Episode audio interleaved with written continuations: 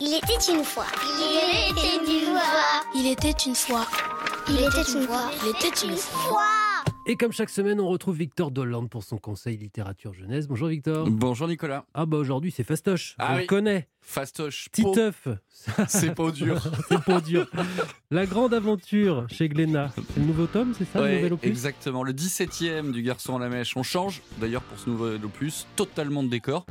Fini la ville, l'école et le quotidien de Titeuf. Lui et son meilleur copain Manu partent cette fois En en- classe verte exactement en colo.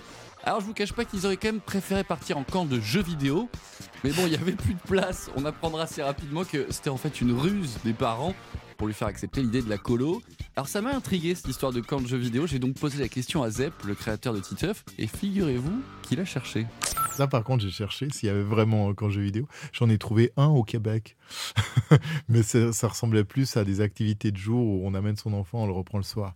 Mais un camp où les enfants partent faire du jeu, jeu vidéo, visiblement, c'est un peu. euh, c'est comme s'il y avait un camp drogue, quoi. Ça n'existe pas. C'est- C'est le truc.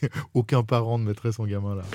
Bon, oubliez le camp jeu vidéo, direction cette fois-ci du coup le camp du bois des ours, un nom qui va d'ailleurs donner quelques sueurs froides à notre héros, notamment lors des nuits sous la tente. Pourquoi Qu'est-ce qui se passe dans cette colo Alors, c'est une intrigue qui se déroule tout au long de l'album, et plus comme dans les 16 premiers numéros, vous savez, des Ouais, ouais, ouais. mini-intrigues d'une ou deux pages.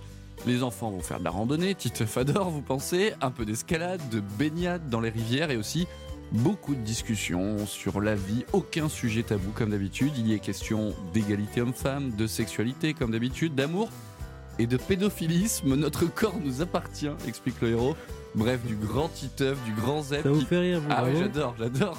Du grand Zeb qui prend de l'avance, figurez-vous. Car d'habitude, les aventures de Titeuf, bah, ça sort à la rentrée. Mais cette fois-ci, Mmh. Zep a voulu anticiper et accompagner ses jeunes lecteurs pour les vacances. Et on rappelle le titre du dernier Titeuf, donc La grande aventure de Zep aux éditions Glénat. Merci Victor. Merci à vous, Nicolas.